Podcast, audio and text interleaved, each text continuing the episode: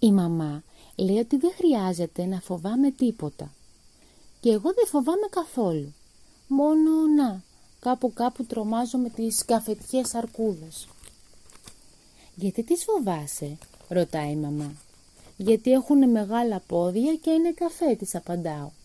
«Φοβάσαι τίποτα άλλο» ξαναρωτάει η μαμά.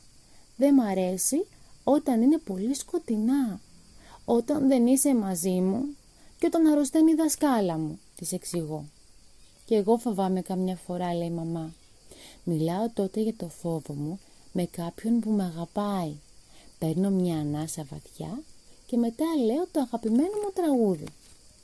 Και εγώ το λέω, αλλά πάλι φοβάμαι λίγο. Καμιά φορά φοβάμαι και τα μεγαλύτερα παιδιά αν τύχει να με σπρώξουν. Εγώ θυμώ να με σπρώξει κάποιος, λέει η μαμά. Για να δω το δικό σου προσωπάκι πώς γίνεται όταν θυμώνεις; Κάνω μια άγρια γκριμάτσα και η μαμά δείχνει να φοβάται πολύ. Μπορεί να γίνεις πολύ άγρια αν το θελήσεις, μου λέει.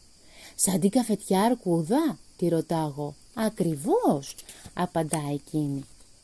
Νομίζω πως δεν τις φοβάμαι πια τις αρκούδες, λέω εγώ. Στο κατάστημα με τα παιχνίδια είδα μία που μου άρεσε πολύ. Μήπως μπορούμε να την αγοράσουμε;